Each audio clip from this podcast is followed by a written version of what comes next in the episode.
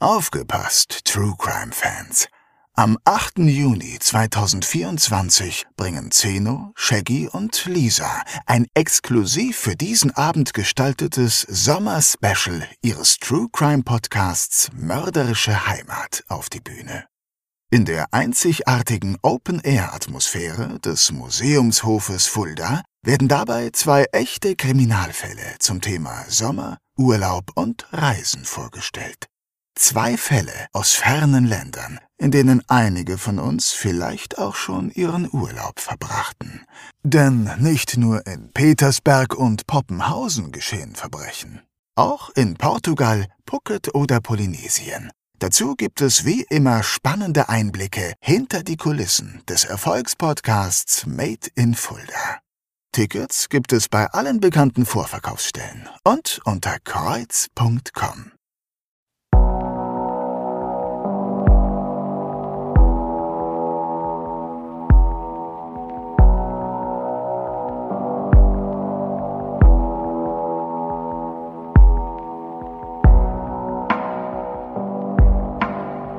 Mörderische Heimat.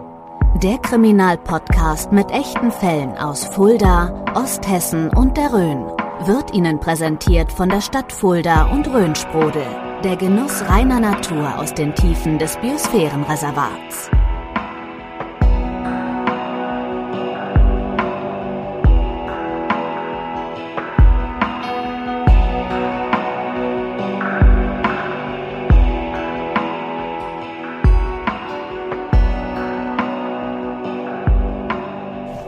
Liebe Hörerinnen und Hörer, willkommen zur Folge 24 unseres Podcasts Mörderische Heimat.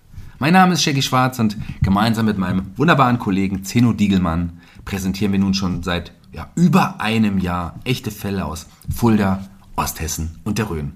Und mit der heutigen Folge schließen wir auch nun bereits die vierte Staffel ab. Hinter uns liegen 23 spannende und interessante Ausgaben, die Sie, euch hoffentlich ebenso unterhalten haben wie uns. Und nun kommt natürlich auch noch die Nummer 24 dazu. Und dann, ja, dann wissen wir noch nicht und ob es weitergeht. Zeno, wie geht's dir damit? Hallo Shaggy und natürlich auch ein Hallo raus an alle Hörerinnen und Hörer. Ja, Mensch, wie die Zeit vergeht, oder? Wahnsinn. Ich finde mittlerweile hat sich ja so eine richtig schöne mörderische Heimatfamilie gebildet, dass man das Gefühl hat, dass die alle schon immer, immer irgendwie da waren, oder? Also wir kriegen so viel Zuspruch und Aufmunterung mhm. und das ist auch manchmal echt nötig, denn was ihr natürlich nicht mitbekommt, ist der riesige Aufwand, der für jede Folge immer betrieben werden muss. Aber 24 Folgen sind doch gerade jetzt in der Vorweihnachtszeit hm. eigentlich ein wunderbarer Krimi-Adventskalender, oder? Und hinter jedem Türchen versteckt sich eine neue Überraschung. Also jeder, der bis jetzt noch nicht alle Folgen gehört hat, kann jetzt von vorne anfangen und den Adventskalender aufklappen. Ja, und jeden Tag eine Folge, stimmt. Ja. Aber was macht das mit dir? Über ein Jahr mörderische Heimat und nun das Ende von Staffel 4. Ja, was macht das mit mir? Ja. Ah, einerseits bin ich wirklich ein bisschen stolz darauf, kann man in dem Fall mal sagen, wobei mich das Wort ja oft eher ein bisschen abschreckt, aber da bin ich wirklich stolz drauf, was wir hier so ein bisschen erreicht haben, denn damit war ja nun wahrlich nicht zu rechnen. Denn wie, wie viele Abrufe haben wir jetzt? Was ist der Stand heute, Shaggy? Also ich habe jetzt gerade nicht in die aktuelle Zahl reingeblickt, muss ich sagen, ähm, aber wir stehen bei über 250.000. Wahnsinn, Klickzahlen, oder? Downloads, Hörern, wie auch immer man das nennen mag. Ja, das ist doch irre. Ja, aber andererseits verspüre ich natürlich auch an jedem Staffelende immer so ein bisschen Wehmut. Ne? Man hat sich ja mit jedem Fall intensiv beschäftigt und muss jetzt auch den Fall und auch die Person, die man dazu befragt hat, auch so ein bisschen wieder loslassen. Und wir wissen ja auch noch nicht genau, wie es weitergeht. Das ist also auch keine Blänkelei. Das ist immer so. Wir müssen immer von Staffel zu Staffel schauen. Das hängt an vielen Faktoren. Aber wir wissen, dass wir ja einen Live-Podcast im Januar erleben werden. Da sind wir ganz sicher. Es gibt nun sogar noch einen Zusatztermin. Und wer noch keine Karten hat und ein Weihnachtsgeschenk sucht, ich hätte da eine Idee. Auf jeden Fall. Und weil die Nachfrage so groß ist, haben wir, wie du es gerade eben schon erwähnt hast, noch einen Zusatztermin für euch ausgemacht. Neben dem Termin am 8. Januar haben wir noch den 9. Januar dazu genommen. Es ist also ein komplettes mörderische Heimatwochenende. Und wir freuen uns schon sehr, euch alle mal persönlich zu sehen. Ja, dann könnt ihr uns auch direkt eure Fragen stellen und wir bringen natürlich auch ein, zwei neue Fälle mit, über die wir bisher noch nicht gesprochen haben. Dazu werden wir noch ein paar Einblicke geben über die Produktion von Mörderischer Heimat, ja. äh, werden ein paar Gäste da haben, die äh, ihre Expertise dazu geben oder vielleicht selbst Betroffene von einigen Fällen sind. Also freut euch drauf, wir freuen uns drauf am 8. Januar und am 9. Januar im Kreuz Fulda. Karten bekommt ihr wo, Shaggy? Überall da, wo es Tickets gibt, in jedem Ticketservice, der auch Reservex AD -Ticket, Tickets verkauft oder online unter www.kreuz.com oder auch unter mein, in meiner Homepage www.shaggyschwarz.de, auch da. Also Tickets solltet ihr auf jeden Fall überall bekommen. Okay. Aber jetzt kommen wir erstmal zu unserem heutigen Fall. Ja. Ich habe es ja schon gesagt, Fall Nummer 24. Das ist ein Fall, der wieder einmal aufzeigt, wie viele verschiedene Motivationen ein Täter oder eine Täterin haben kann. Ja, und auch die Frage nach Schuld ist manchmal eine fließende Grenze. Wir haben das ja vielleicht auch im Fernsehen schon öfters gesehen. Ich denke nur an, an Schirach, diese Verfilmung Hm. von Schuld. Wie würdet ihr in manchen Fällen entscheiden und warum entscheiden Richter dann oftmals ganz anders? Tja, und einen solchen Fall haben wir euch heute zum Ende von Staffel 4 mitgebracht. Es wird ein Opfer geben, einen Täter und eine der spektakulärsten Nächte in der Geschichte von Fuldas Kriminalpolizei aufzeigen. Und wir nehmen euch dazu mit. Wie das alles zusammenpasst und was passiert ist, das erfahren wir jetzt.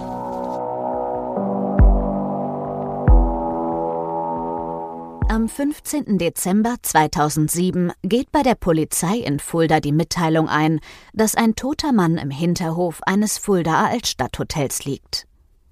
Noch in der gleichen Nacht beginnt eine wilde Hatz nach dem Täter. Denn der Mörder scheint noch in unmittelbarer Nähe zu sein. Schließlich stellt die Polizei dem Flüchtigen eine Falle. Na, das klingt doch schon mal spannend. Wir haben es also mit einem Mord zu tun. Der Mord findet in der Vorweihnachtszeit im Jahr 2007 in Fulda statt. Und zwar in dem Altstadtbereich. Genau, passt jetzt zur Vorweihnachtszeit auch bei uns. Wo sind wir denn aber genau? Die Altstadt umfasst ja doch ein größeres Gebiet. Kennst du den Ritter? Das Hotel. Ja, das Hotel oder auch das wunderbare, sehr tolle Restaurant Ja. zum Ritter in der Kanalstraße. Hast du mich aber noch nie hineingeladen. Ist zu teuer für mich. Okay. nee, ist aber wirklich auch zu empfehlen. Aber äh, wollen wir nicht weiter drüber reden? Ja, Kein genau. Sponsor von unserem Podcast, im Gegensatz zu Noch, Röhnsprudel. Ja. Ähm, genau dort hat der Täter sein Opfer im Durchgang zum Innenhof aufgelauert und auch getötet. Der Fundort der Leiche ist also auch der Tatort.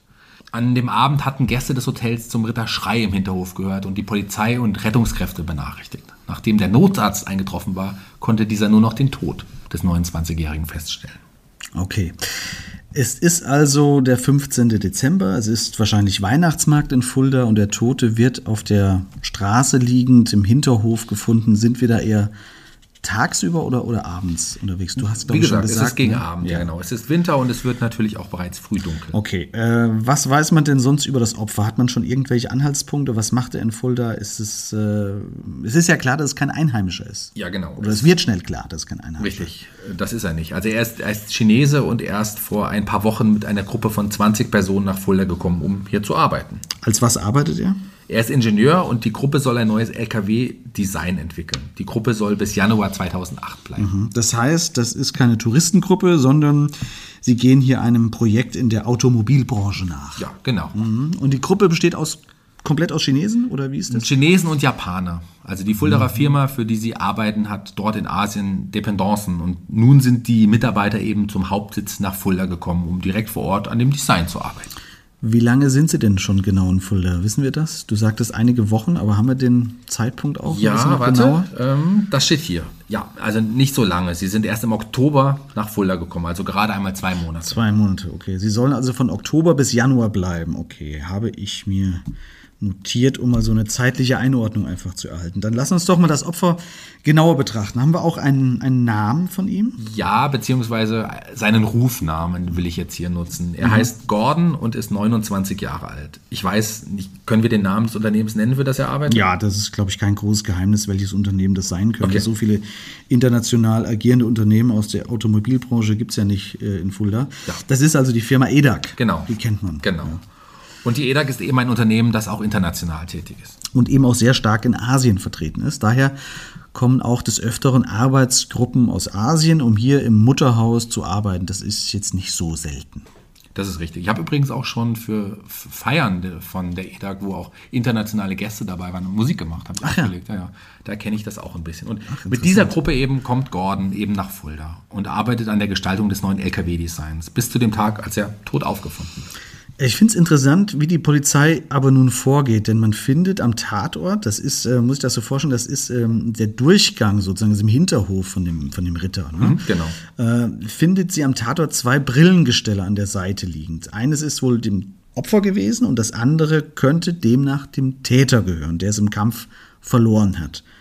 Nachdem die Identität des Opfers festgestellt ist oder man zumindest es einengen kann und man den Kontakt zum Arbeitgeber aufgenommen hat, beginnt die Polizei nun in dem Umfeld der Arbeitsgruppe zu ermitteln, ob dort jemand eine Brille fehlt. Ja, und dazu gehen die Polizisten in das Hotel, in dem die asiatische Gruppe untergebracht ist. Das ist aber nicht der Ritter. Das Aber anders. genau, aber dort will keiner mit ihnen sprechen. Das liegt zum einen an der Sprachbarriere und zum anderen, dass viele der asiatischen Kollegen einfach Angst vor der Polizei haben.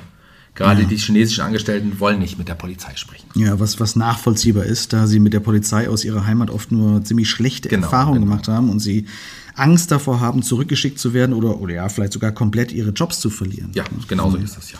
Aber es stellt sich ziemlich schnell heraus, dass einer von ihnen fehlt. Das kann man daran ausmachen, dass dieser eine Kollege nämlich eigentlich im Flieger nach Shanghai sitzen sollte, aber der Flug von ihm nicht angetreten wurde.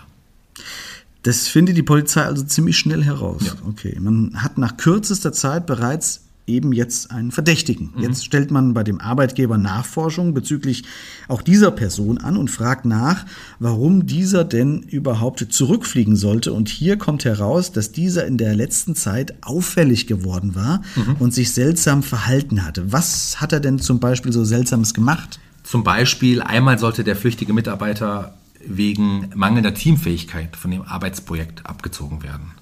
Außerdem, und jetzt wird es richtig interessant, glaubte dieser Mitarbeiter, dass man schlecht über ihn spreche. Besonders bei einem der Kollegen vermutete er, dass dieser ihn rausmobben wollte. Rate wer? Äh, Gordon, unser, unser Opfer. 100 Punkte, genau. Der Mitarbeiter vermutet, dass er es seinem Kollegen Gordon zu verdanken habe, dass er nun aus dem Projekt geschmissen wird. Dann lass uns direkt diesen Mann etwas genauer anschauen und seinen Verlauf mal näher betrachten. Okay, er wird von seinen Kollegen Tom genannt, das ist quasi sein Rufname. Ähm, vielleicht lassen wir das auch bei den Rufnamen. Ja, auf jeden ja. Ähm, Also mein Chinesisch ist nicht so gut. ja, meins auch nicht. Meins auch nicht, tatsächlich. Dann haben wir also den, den flüchtigen Tom und das Opfer Gordon. Genau. Und auf die zwei Namen. Okay, Richtig. schießen wir uns ein. Okay. Was wissen wir alles über, über diesen Tom? Also, jetzt? Tom ist 39 Jahre alt, stammt aus der mittelchinesischen Provinz Henan und ist studierter Autoingenieur. Er ist verheiratet, hat eine Frau und einen Sohn. Und es gibt eine weitere Besonderheit und jetzt wird es auch für den Fall höchst interessant, denn Tom leidet unter Schizophrenie. Er hört Stimmen in seinem Kopf. Genauso ist es. Und dieses Problem begleitet ihn schon sehr lange. Schon während seines Studiums in den 90er Jahren haben diese Probleme angefangen. Sie werden 1995 dann so einschneiden, dass er sich in psychiatrische Behandlung begibt. Und diese Behandlung hilft ihm auch. Äh, er bekommt Medikamente. Medikamente, die allerdings wie so oft auch Nebenwirkungen haben. Solche Psychopharmaka wirken oft ermüdend und so ist das auch bei Tom. Sie unterdrücken zwar tatsächlich die Stimmen in seinem Kopf, allerdings fühlt er sich durch die Einnahme der Medikamente ständig müde. Und es kommt noch etwas dazu, denn er verheimlicht seine Probleme mit der Schizophrenie. Also seine Frau weiß nichts davon, dass ihr Mann diese Symptome hat. Ja, genau. Und auch als er im Juli 2007 bei der chinesischen Zweigstelle des Automobilzulieferers in Shanghai zu arbeiten beginnt, weiß niemand in der Firma davon. Ach, er hat überhaupt erst drei Monate vorher in der Firma begonnen zu arbeiten. Ja, und Ah, okay. dann wird er bereits im Oktober mit der Gruppe von weiteren Ingenieuren nach Deutschland geschickt. Okay, und in Fulda weiß wahrscheinlich aber auch niemand von seiner Schizophrenie. Genau, das weiß keiner. Aber du sagtest es ja, dass die Medikamente die Stimmen erfolgreich unterdrückt haben. Und jetzt scheint er ja wieder Probleme damit zu bekommen. Also hat er die Medikamente eigenhändig abgesetzt oder anders dosiert? Oder? Also er hat sie zumindest stark reduziert und unregelmäßig Mhm. eingenommen, sodass die Stimmen tatsächlich zurückkommen. Anfänglich läuft es in Fulda noch ganz gut, aber dann so ab ja, November 2007 wird es immer schlimmer. Er glaubt nun immer häufiger, dass seine Kollegen heimlich über ihn reden und er kann sich an der Arbeit kaum konzentrieren. Das deckt sich ja mit den Bewertungen des Arbeitgebers, Genau. der ebenfalls sagt, dass seine Leistungen eben nicht mehr ausreichend sind und sie ihn deswegen eben jetzt auch nach Hause schicken wollen. Richtig. Und äh, nur glaubt Tom eben, dass er heimgeschickt wird, weil seine Kollegen schlecht über ihn reden. Insbesondere eben sein Projektleiter Gordon, dessen Stimme hört er ab Anfang Dezember nun immer häufiger in seinem Kopf. Er fühlt sich also von ihm gemobbt und verfolgt. Ja, mehr als das. Es führt schließlich so weit, dass er fast nur noch dessen Stimme in seinem Kopf wahrnimmt, wie er von Gordon beschimpft wird. Und Tom kann mittlerweile nicht mehr unterscheiden, was Realität und was Halluzination ist. Und nun kommt es am 12. Dezember dazu, dass ihm mitgeteilt wird, dass er zurück nach Shanghai muss. Und jetzt spielt die Stimme in seinem Kopf völlig verrückt. Also glaubt er, dass Gordon zu ihm spricht und er dafür gesorgt hat, dass er nun zurück nach Shanghai fliegen muss. Also die Stimme von Gordon verhöhnt ihn jeden Tag, dass er ein Loser sei und dass er nach seiner Rückkehr in Shanghai eh entlassen wird. Und jetzt reagiert er. Und das ziemlich radikal, denn er bewaffnet sich. Ja, richtig. Er geht in ein Waffengeschäft und kauft sich eine Gaspistole und ein 20 Zentimeter langes Outdoor-Messer. Angeblich aber, um sich vor Gordon zu verteidigen. Er scheint mittlerweile überhaupt nicht mehr Herr seiner Sinne zu sein. Naja, das gilt es noch abzuwarten, weil das ja ein entscheidender Faktor im Prozess sein wird wahrscheinlich. War er zurechnungsfähig oder nicht? Ne? Ja. Das macht ja einen Unterschied von 10 bis 15 Jahren, Genau. beziehungsweise vielleicht sogar von, von Freispruch und Schuldspruch. Das stimmt, ja. Aber lass uns erstmal zwei Tage weitergehen. Der 14. Dezember, der Tag, an dem Tom angeblich nach Shanghai zurückfliegen soll. Dort trifft sich Tom noch kurz vor seiner Abreise mit einem studentischen Kollegen in einem Café am Bahnhof. Von dort aus soll er gleich in den Zug steigen und nach Frankfurt zum Flughafen fahren, wo sein Flieger nach Shanghai abheben soll. Aber der Flieger, das wissen wir ja, wird ohne ihn abheben, denn die Stimme von Gordon spricht wieder zu ihm. Und zwar nur zehn Minuten bevor der Zug abfährt. Was sagt die Stimme ihm denn? Also die Stimme von Gordon sagt ihm, dass das Flugticket nicht gültig sei. Und Tom glaubt der Stimme. Er entscheidet sich spontan um und setzt sich nicht in den Zug. Stattdessen mietet er sich in Fulda in einem anderen Hotel ein. Aber nicht in dem Hotel, wo er mit den anderen gewohnt hat. Da- Genau. Ich glaube, die haben vorher im Hotel am Dom gewohnt und Tom bucht sich jetzt woanders ein. Ich glaube in einer Pension am Busbahnhof oder so. Okay. Also eigentlich beginnt genau jetzt die akute Tatvorbereitung. Gut, er hat sich schon vorher diese Waffen gekauft, aber er hätte ja noch abreisen können. Er hätte sich in den Zug setzen können, hätte nach Hause fliegen können, alles wäre friedlich, schiedlich auseinandergegangen. Das macht er aber nicht. Er Genau. bleibt in Fulda und er trifft nun weitere Vorbereitungen. Ja, so ist es. Er versteckt das Messer in einer Blumenrabatte, also in einem Blumenkasten in der Nähe des Stadtschlosses. Und am Abend geht er dort wieder vorbei, nimmt es an sich und geht hinunter in Richtung des Hotels der anderen. Er versteckt sich in der kleinen Unterführung beim Hotel Ritter und wartet. Okay. Er kennt ja die Arbeitszeiten und eben auch die Arbeitswege, die die Gruppe eben normalerweise nimmt. Er war ja lange Zeit jetzt eben selbst Teil davon. Und äh, ja, weiß, dass Gordon hier zu einer gewissen Uhrzeit wahrscheinlich vorbeikommen wird. Also wartet er weiter, bis dieser tatsächlich kommt. Ja, also interessanterweise ordnet das Tom in seiner Welt ganz anders ein. Er glaubt nämlich, dass er sich hier vor Gordon verstecken muss. Dass er sich hier vor Gordon verstecken muss. Das ist natürlich kein guter Plan, sich auf dem Nachhauseweg von jemandem zu verstecken. Jedenfalls entdeckt Gordon Tom dann in der Unterführung und die beiden geraten in ein Streitgespräch. Schließlich geht Gordon ja davon aus, dass Tom längst im Flieger nach China sitzt. Und das Ganze schaukelt sich so hoch, dass Tom schließlich seine Gaspistole zieht und damit so heftig auf Gordons Schädel einschlägt, dass die Waffe sogar zerbricht. Da kann man sich bereits vorstellen, wie heftig er zugeschlagen haben Ja, muss. Also wenn so eine Waffe zerbricht.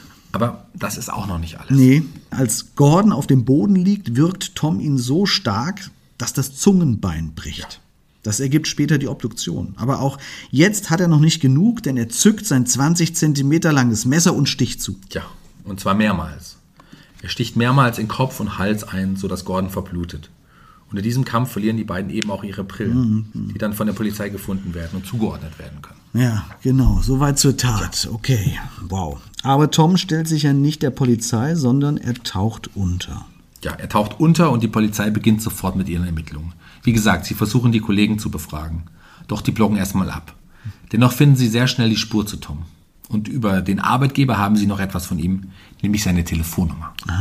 Also versuchen sie ihn darüber zu erreichen, aber sein Handy ist ausgeschaltet. Und jetzt beginnen ein paar sehr spannende Stunden. Wir befinden uns noch immer in der gleichen Nacht. Das dürfen wir auch nicht außer Acht lassen. Wir befinden uns in der gleichen Nacht, in der die Tat passiert ist. Die Polizei hat bereits ihre Ermittlungen aufgenommen und Tom als wahrscheinlichen Täter ausgemacht. Er ist aber untergetaucht, hat am Vormittag seinen Flug verstreichen lassen und hatte Probleme in der Firma und eben mit seinem ja, vorgesetzten Teamleiter Gordon. Ja. Und gerade als die Polizisten nach Hause wollen, um für ein paar Stunden mal zu schlafen, lockt sich Gordons Handy wieder ein. Und zwar in eine Funkzelle in der Innenstadt von Fulda. Er ist also tatsächlich noch hier vor Ort in Fulda. Ja, also drehen die Kollegen alle wieder um und fahren durch die Stadt zum Ausschau halten, ob sie zufällig jemanden sehen. Und tatsächlich stoßen zwei Beamte auf einen Chinesen, der die Bahnhofstraße runterläuft. Sie gehen auf ihn zu und geben sich zu erkennen. Sie rufen, dass er die Hände heben soll und sich hinlegen soll. Denn man muss ja davon ausgehen, dass der Täter ja bewaffnet ist. Ne? Also Exakt, hat er jemanden ja. umgebracht, also muss da die Polizei auch mit aller Vorsicht vorgehen. Ganz genau. Aber der Mann reagiert nicht. Also bringen sie den Chinesen zu Boden und glauben schon, dass sie den Täter erwischt haben. Aber es stellte sich schnell heraus, dass es nicht der Täter ist. Aber ist doch Wahnsinn, oder? Was ist das denn für ein Zufall? Wie viele Chinesen laufen mitten in einer Dezembernacht denn bitte schon die Bahnhofstraße runter, oder? Das ist Ja, das ist wirklich verrückt. Zumal das wahrscheinlich auch der einzige Mord in Fulda ist, der jemals von einem Chinesen ausgeübt wurde. Da läuft nur ein Mann die Bahnhofstraße runter und der ist ausgerechnet Chinese. Das ist schon verrückt. Das ist wirklich verrückt. Das ist in dieser Nacht aber nicht das einzig Verrückte, denn es geht kurz darauf eine Meldung ein, dass ein Mann am Bahnhof auf dem Dach eines Bahnwaggons liegt. Das ist der erste Zug, der morgens nach Frankfurt fährt und dort liegt eben ein Mann oben auf dem Dach. Ja, eigentlich auch wieder eine klare Sache. Wer legt sich im Winter nachts auf ein Bahnwaggondach? Das muss doch der Täter sein. Ja, aber auch das ist er nicht. Es ist nur irgendeiner gewesen, der wohl auf keinen Fall in den Zug verpassen wollte oder so. Jedenfalls ist es nicht unser gesuchter Tom. Aber das Handy ist ja noch aktiv und die Polizisten überlegen jetzt, wie sie das nutzen können und haben schließlich auch eine Idee, denn sie stellen Tom jetzt eine Falle. Genau, ihr Plan sieht folgendermaßen aus. Sie finden tatsächlich mitten in der Nacht jemanden, der Chinesisch spricht und vor allen Dingen schreibt. Und lassen diesen eine Nachricht verfassen, die sie an Tom schicken. Man gibt vor, dass es sich um einen Landsmann handelt, der mit dem Auto nach Frankfurt fährt und der ihn zum Flughafen nehmen könnte. Und siehe da, Tom antwortet tatsächlich und geht auf das Angebot ein. Wow. Was sind das denn für verrückte Stunden bitte in dieser Stadt? Ist wirklich crazy, oder? Jedenfalls wird ein Treffpunkt ausgemacht, den auch Tom kennt. Und was kennt Tom in Fulda? Ja, was, was jeder kennt wahrscheinlich, Ja. den Dom. Genau, den Dom. Genau dort verabreden sie sich. Natürlich verstecken sich überall Polizisten und hoffen, dass Tom auch wirklich zu der ausgemachten Uhrzeit zum Domplatz kommt. Und tatsächlich, Tom kommt. Und als er dort auftaucht, erwartet ihn nicht etwa jemand, der ihn mit nach Frankfurt nimmt, sondern die Polizei. Und Genau. die nimmt ihn schließlich fest. Ja, man nimmt ihn fest, in seiner Hand eine Reisetasche mit der blutverschmierten Kleidung und auch die Tatwaffe findet man. Tom führt nämlich die Polizisten in die Rittergasse zu einer Mülltonne, wo er das Tatmesser hineingeworfen hatte. Und jetzt schließt sich langsam dieser Kreis um Tom. Ja, und nun steht also der Prozess in Fulda an. Und hier gibt es einige Dinge zu klären. Wurde Tom wirklich gemobbt? Ist er vermindert schuldfähig aufgrund seiner Schizophrenie? Ist die Schizophrenie überhaupt feststellbar? Ich würde mal sagen, bevor wir jetzt im Dunkeln herumstochern, da fragen wir unseren Experten, der uns diese Fragen bestens beantworten kann. Denn bei diesem Fall hat ein Richter den Vorsitz, den wir bei Mörderische Heimat ja schon bestens kennen und der mittlerweile ja, eine kleine eigene Fanbase hat. Das kann man so sagen, das stimmt vollkommen. Wir bekommen ja, mindestens so viele Nachrichten für ihn wie für uns. Und ihr wisst alle, von wem wir sprechen. Unser Experte, der Richter AD Peter Krisch. Und den habe ich einen kleinen Besuch abgestattet und ihm folgende Fragen gestellt.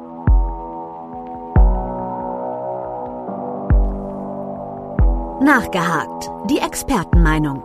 Mit freundlicher Unterstützung von HWK. Ihr unabhängiger Versicherungsmakler für individuell zugeschnittene Versicherungslösungen. Das gilt für Privatpersonen und Familien ebenso wie für Freiberufler, Selbstständige und Unternehmen. HWK. Ihr Versicherungsmakler in Fulda und Schwalmstadt.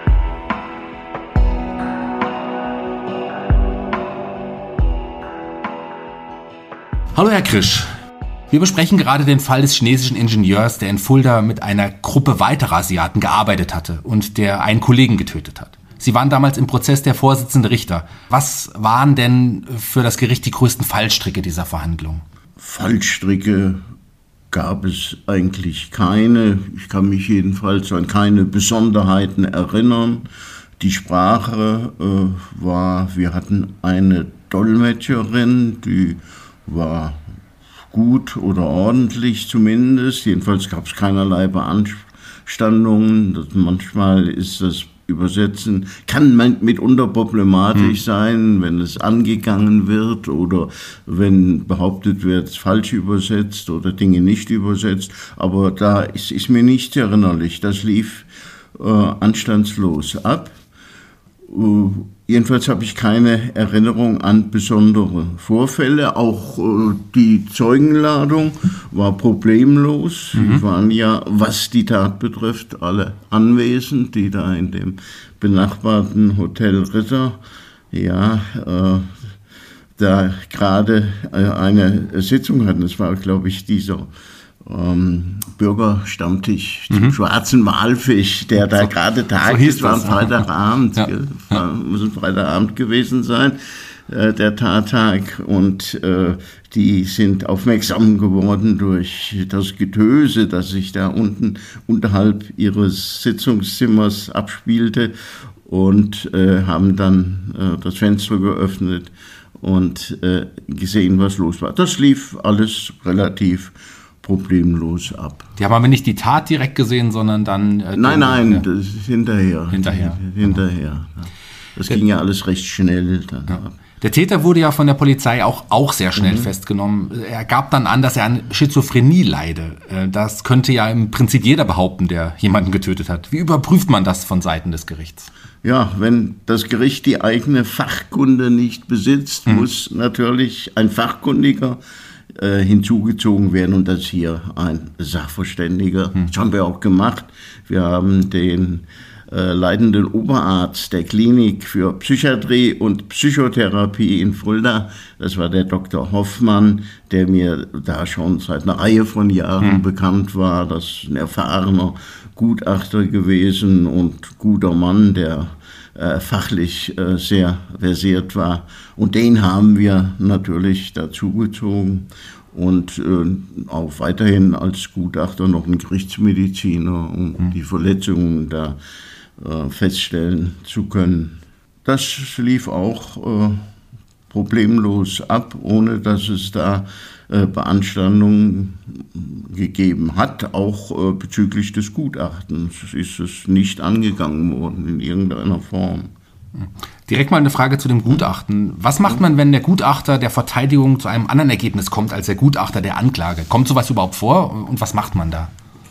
kommt durchaus vor, dass äh, unterschiedliche Gutachten vorliegen. Mhm. Also im Strafverfahren ist es relativ selten. Ich habe es weniger äh, erlebt. Ähm, Im Zivilverfahren kommt es äh, häufiger vor, dass äh, der Kläger ein Gutachten besorgt und mhm. der äh, Beklagte dann vielleicht irgendein Gefälligkeitsgutachten, das was anderes aussagt oder umgekehrt, äh, dann muss man sich einfach dadurch helfen, dass das Gericht einen Gutachter bestellt, mhm. um das zu klären und äh, dann muss äh, abgewogen werden. Ja durch die Beweisaufnahme. Das Gutachten ist ja auch Teil der Beweisaufnahme und letztendlich äh, unterliegt dies alles der richterlichen freien Beweiswürdigung. Und äh, ja, ich habe es auch schon mal äh, erlebt, das war ein Verfahren, das liegt schon länger zurück, auch hier im, im Fuldaer mhm. Bereich, ein Mordfall in Eggelmees bei mhm, ja, Biber ja. war das, den kennen Sie den vielleicht kennen wir natürlich auch, auch den genau. kennen Sie auch. Und äh, da war die Frage, da war der Täter ein amerikanischer Soldat, der damals mit 47 Messerstichen eine äh, Frau äh, umgebracht hatte und äh, dass die Tat geschah etwa, ich glaube, 23 Tage mhm. vor äh, Vollendung des äh, 21. Äh, Geburtstages und da tauchte die Frage auf und die wurde da auch problematisiert, ist er noch einem Jugendlichen gleichzustellen mhm. oder nicht? Und da haben wir in der Tat äh, vier Sachverständigengutachten über diese Frage gehört. Oh, das erste Gutachten, das vorlag, war ein amerikanischer Armeepsychiater, der war da knallhart hm. und hat gesagt, das ist äh, vorbei bei dem, der ist äh, erwachsen, der ist ausgeformt, das äh, sind keine Entwicklungstendenzen zu erkennen, während die anderen drei, waren drei deutsche Gutachter, da doch äh, anderer Meinung waren und meinten, da könnte sich immer noch einiges ausformen hm. und so weiter. Und dann mussten wir eben abwägen. Ja. Und äh, das ging damals so etwa 3 zu 1 aus. Und wir sind dann denen gefolgt, äh, praktisch der Mehrheit. Ja. Das, äh, da erinnere ich mich noch ganz gut daran. Aber äh, ansonsten ist das äh, weniger problematisch, weil in aller Regel äh, der Gutachter durch das Gericht hereingerufen wird, bestellt wird und das Gericht bestellt natürlich einen Gutachter, auf den es sich verlassen kann, der, äh, mit dem sie fast immer, wie gerade hier in diesen Fragen der Schuldfähigkeit äh, zusammengearbeitet hat und äh, dessen Spruch man dann auch vertrauen kann. Hm. Und so war es hier. Es war so unproblematisch. Über diesen Fall in Egelmees haben wir natürlich auch in unserem Podcast schon berichtet. Ah ja, na schön. Zu welchem Ergebnis ist man in diesem Fall denn jetzt nun abschließend gekommen? Ja, äh, die Beweisaufnahme, die wir durchgeführt hatten, und äh, das Gutachten von Dr. Hoffmann waren eindeutig. Es ist äh, so auch weder von der Verteidigung noch Staatsanwaltschaft äh, äh, angegangen worden in irgendeiner Form. Es ist akzeptiert worden. Das Urteil ist auch dann mhm. rechtskräftig geworden, ist gleich rechtskräftig. Das heißt, äh, wir mussten nach äh, der äh, gegebenen Sachlage freisprechen vom, mhm. äh, ja, äh, von, der, von, der, von der Tat, äh, die äh, hier angeklagt war.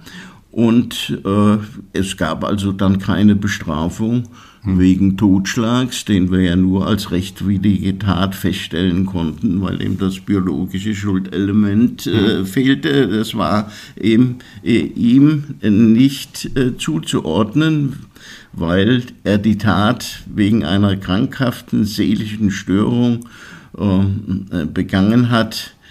Und äh, dies war äh, durch diese paranoide Schizophrenie äh, gebildet, die zur Schuldunfähigkeit führte, dann gemäß den Paragraphen 20 des Strafgesetzbuches. Also keine äh, Bestrafung, sondern Freispruch äh, von der Tat aber in solchen Fällen sieht äh, die Bestimmung des Paragraphen 63 des Strafgesetzbuches vor, dass die Unterbringung des Angeklagten in einem psychiatrischen Krankenhaus hier erfolgen kann.